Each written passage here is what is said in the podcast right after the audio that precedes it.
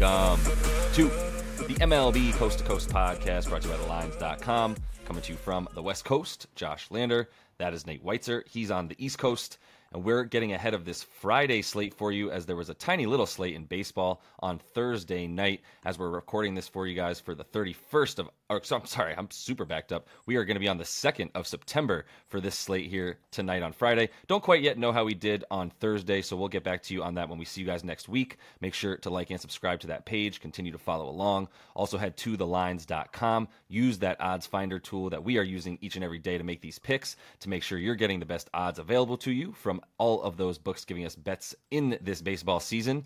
Nate, let's go ahead and run into your first pick here for Friday's MLB slate. Well, we know Lance Lynn got lit up like a pinata. That's uh, we're only two innings into that game, so fading him has worked out well. Uh, but yeah, we are moving on to Max Scherzer and the Rangers hosting the Twins, and I am backing Scherzer, who has obviously been revitalized by moving to Texas and is, is exactly the type of guy you want as your stopper, uh, stopping your losing streak. He didn't wasn't able to do that against Milwaukee.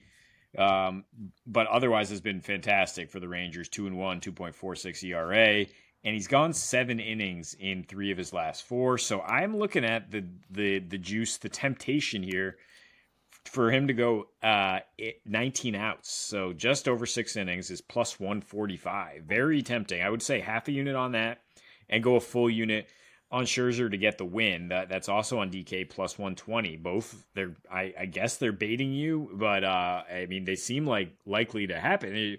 We're talking about a Twins lineup that has the highest K rate in the American League since the All Star break. That's seven and 12 on the road um, in their last 19 here, hitting 242 with again a high K rate. It, it, it's a lineup that profiles to strike out a lot against Scherzer, and sure enough, his last start he struck out 10 and beat the Twins. Um, and Joe Ryan on the other side, struggling. Uh, managed to only give up one earned against Texas, but a third straight time that he had a 33% home run to fly ball ratio. And if you have a putrid ground ball rate, which he has since the start of June, and you have you know a 3.1 home run per nine ratio on the road and you're going to Choctaw, right? It's it's no longer Globe Life. It's Choctaw Stadium down there, right. whatever it is in Texas, where the ball flies out of there in the yeah. August humidity.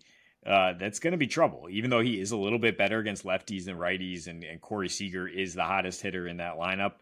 Um, I I think there's plenty of bats we're going to get to him. Uh, and it's really interesting to see how his his strikeout numbers just fall off a cliff as soon as he gets runners on base and has to pitch out of the stretch. So Texas, their offense never really went anywhere. They were just blowing games with the bullpen. Uh, and with starters not being that good, but every time Scherzer's been out there, except that Milwaukee game where he had a bit of an implosion, he's been rock solid. He's been the anchor that they traded for, that they hoped for, and the, and their offense, like I said, has still been one of the best in the league. Uh, so I think they will get to Ryan and get Scherzer the run support for a win. Man, I hope so. I would love, really love for that to happen because I would still have some money, that a decent amount, I will say, on them to make, uh, to, sorry, to win the division. Uh, it's not like it's ripe for them at all, but I, I do think that you know not, I'm not necessarily saying Minnesota's the worst. They'd probably be the worst playoff team. So this is an opportunity. I mean, if, if you're going to play someone from the AL Central, I don't care who it is at this point, even the Twinkies, this is an opportunity, and, and you have to take advantage of that uh, for for the the Rangers. And yeah, I think they'll leave Scherzer out there long enough to get the win for sure. And I mean, the 18 and a half outs, yeah, I think him going seven innings is a very, very high possibility. I don't think they, they clearly don't trust and probably shouldn't trust Chapman that much, and, and the, the less they can use the bullpen, the better. So uh, let me go over to uh, Carlos Rodon. He's my favorite guy to fade at this point with the K's. I you'll notice I didn't bring him up when we did a show uh, before they were playing the Oakland A's because I'm not that dumb. But I don't have his his pitcher prop right now, and when I get it, I'm gonna assume it's still gonna be at five and a half because he did get six against the Athletics in his last time out. However, uh, that was one of the only times in recent memory that he did do that, except for one other time, and that was against the uh, Colorado Rockies and the Tampa Bay Rays, where both of those teams strike. I mean, the Rockies strike out the second most of anybody in the league against lefties. The Rays, as good as they are, have struck out the, the 13th highest K percentage against lefties in the last couple months. So I don't really do much with that with for Carlos Rodon. He's coming up against the Houston bats right now that are incredible against lefties and have been all season. They have the eighth highest K per, or eighth lowest K percentage, I should say, just 20% of the time that they strike out against lefties, which also helps them to the fourth best uh, K to walk ratio because they do walk plenty. Um, and Rodon, two walks or more in seven of his last eight. It's a part of the reason that he gets in trouble once he gives up any kind of hits and, and has lets a bunch of guys on base. He's only pitched eight times this season, or nine times this season, I should say. But also, by the way, Houston number one WRC plus versus lefties in August, hitting with a 176 uh, WRC plus. For context, uh, the Cleveland Guardians are at about a 75 WRC plus, so that's a big disparity when there's a hundred between them. Uh, in Houston's last 10 that they've won seven of them, in those seven wins, they've uh, basically hit nine uh, 10 runs a game, 9.8 that they've scored in those wins. And even overall, they're at seven and a half, even in the losses that they took over their last 10. They're still scoring a bunch of runs. There were about four lefty matchups in there for them. So uh, Rodon is at only 7.88 Ks per nine right now. Does not look like the same guy he was before he got hurt, and it's it's led to just a bunch of trouble once he's walking guys as well. Up around a five walk per nine ratio is just it's not going to get it done for him. So if he makes it six, I still feel comfortable taking under six Ks for him. I would probably play it down to four and a half if it somehow got there. And if, if it does, it's still got to be juiced way to the over, in which case, like, do what you will with that. I would still take under uh, four and a half Ks. I'm sorry, juice to the under so that you can get a, a, bunch of juice there and, and get the, the under four and a half. I, I, think I would still take it against the Houston Astros, who are just not striking out pretty much at all and are, are sizzling hot.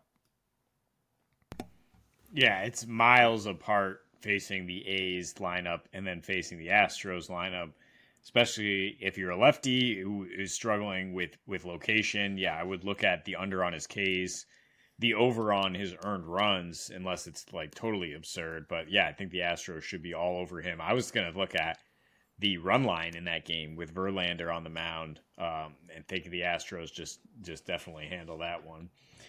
Uh, moving on to the Phillies, and they are red hot as well at the Brewers, who I am not going to try to fade necessarily.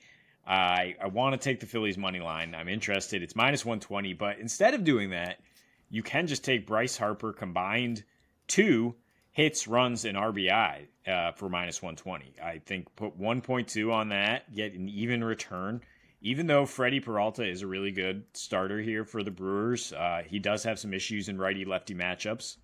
Really high launch angle in his last uh, few starts, and I mean, inconsistent with his slider in the last five, but really it's about the fastball. And just if you're going to try to pipe fastballs past Harper, he's just seeing it too well lately. He's just absolutely in fuego here, hitting 471 in his nine game hit streak with 41 hits, runs, and RBIs in that span, six homers, uh, which is plus 475 for him to hit yet another homer. That would be the fourth straight game.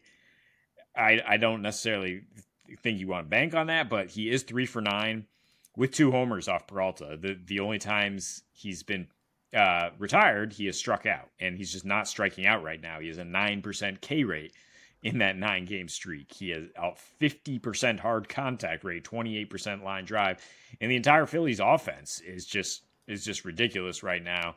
Uh, with a 420 WOBA in the last 14, averaging 7.7 runs per game.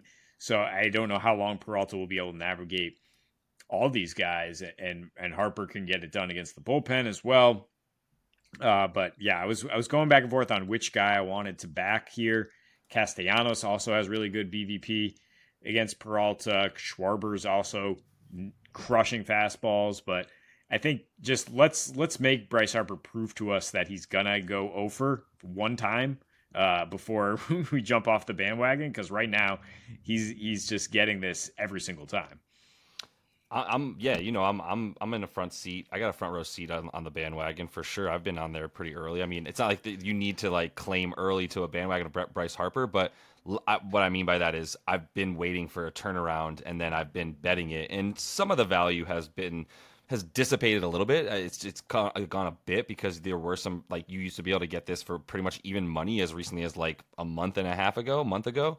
But I still think he's proven, like you said, what he's done time and time again at this point. I have no problem with with specifically targeting him in this game versus Freddie Peralta, who, like, yeah, very stingy, like you said, been a really good pitcher, but plenty of lefties have been good pitchers. And then when they face Bryce Harper, he's hitting them as well. So uh, I'm pretty good with that.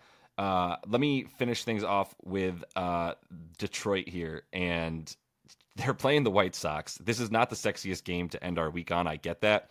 But like Eduardo Rodriguez, easy for me to say, is very good. And Toussaint is not very good. And I'm assuming it's Toussaint in the French. But he's. I'm really happy for him. He got a, a, good start last time. He had five innings pitched and just two hits and three walks. He was facing Oakland. So that worked out really nicely for him.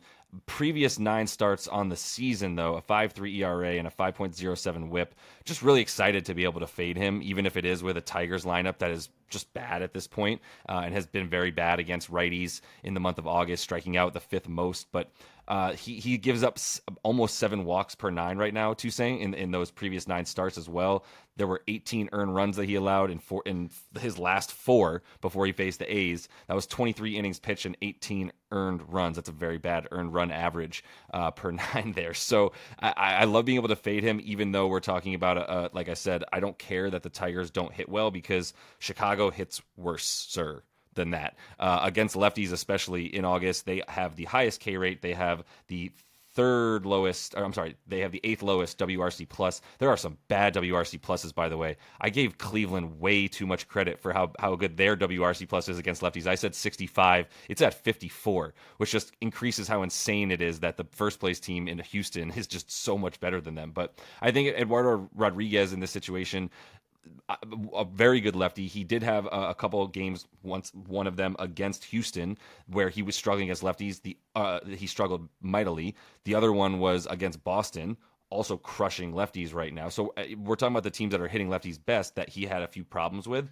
and the everybody else he's fine with. And he's about to face basically a double A lineup uh, for the Chicago White Sox in this one, who, like I said, just strike out, do not walk. They're just undisciplined hitters because they're not yet major league hitters. So this should be a pretty much a cakewalk. And, and getting the uh, the Tigers at minus 125 on DraftKings for their money line, I'm putting a full unit and a half on it for sure. I think it's Toussaint in French, right? Uh, the one thing that does concern me is the White Sox hit lefties pretty well. I mean, the last two years they've been actually like top five against lefties and, and just utterly terrible against righties. But I, I know Eduardo Rodriguez is a really good pitcher who was supposed to be traded to a contender and was just like, nah, I'm good here. Uh, and so he's just going to keep punching, punching his ticket, you know, punching the clock and uh, retiring batters. Yeah, I, I think I would back him. I just don't know about the Tigers offense, to be honest. Like, yeah. Eh, they they were at least like middle top half, but it hasn't really resulted in a lot of wins except the extra innings they were able to pull out this afternoon against the Yankees. Heard, yeah, heard that. I, I also just think that the batters that were playing for the White Sox over the last couple years were different guys, so it doesn't really even matter anymore. There's nobody on that team. They just kind of shelled everybody out, and nobody's worked out. They've all just gone to their next homes and been awful. See Giolito, etc. So that is all the time we have for you in this one, though. Make sure to like and subscribe to that page. Continue to follow along. Coming back to you guys next week, looking to stay on this keto with you. So until we see you next, keep betting. We'll be right back.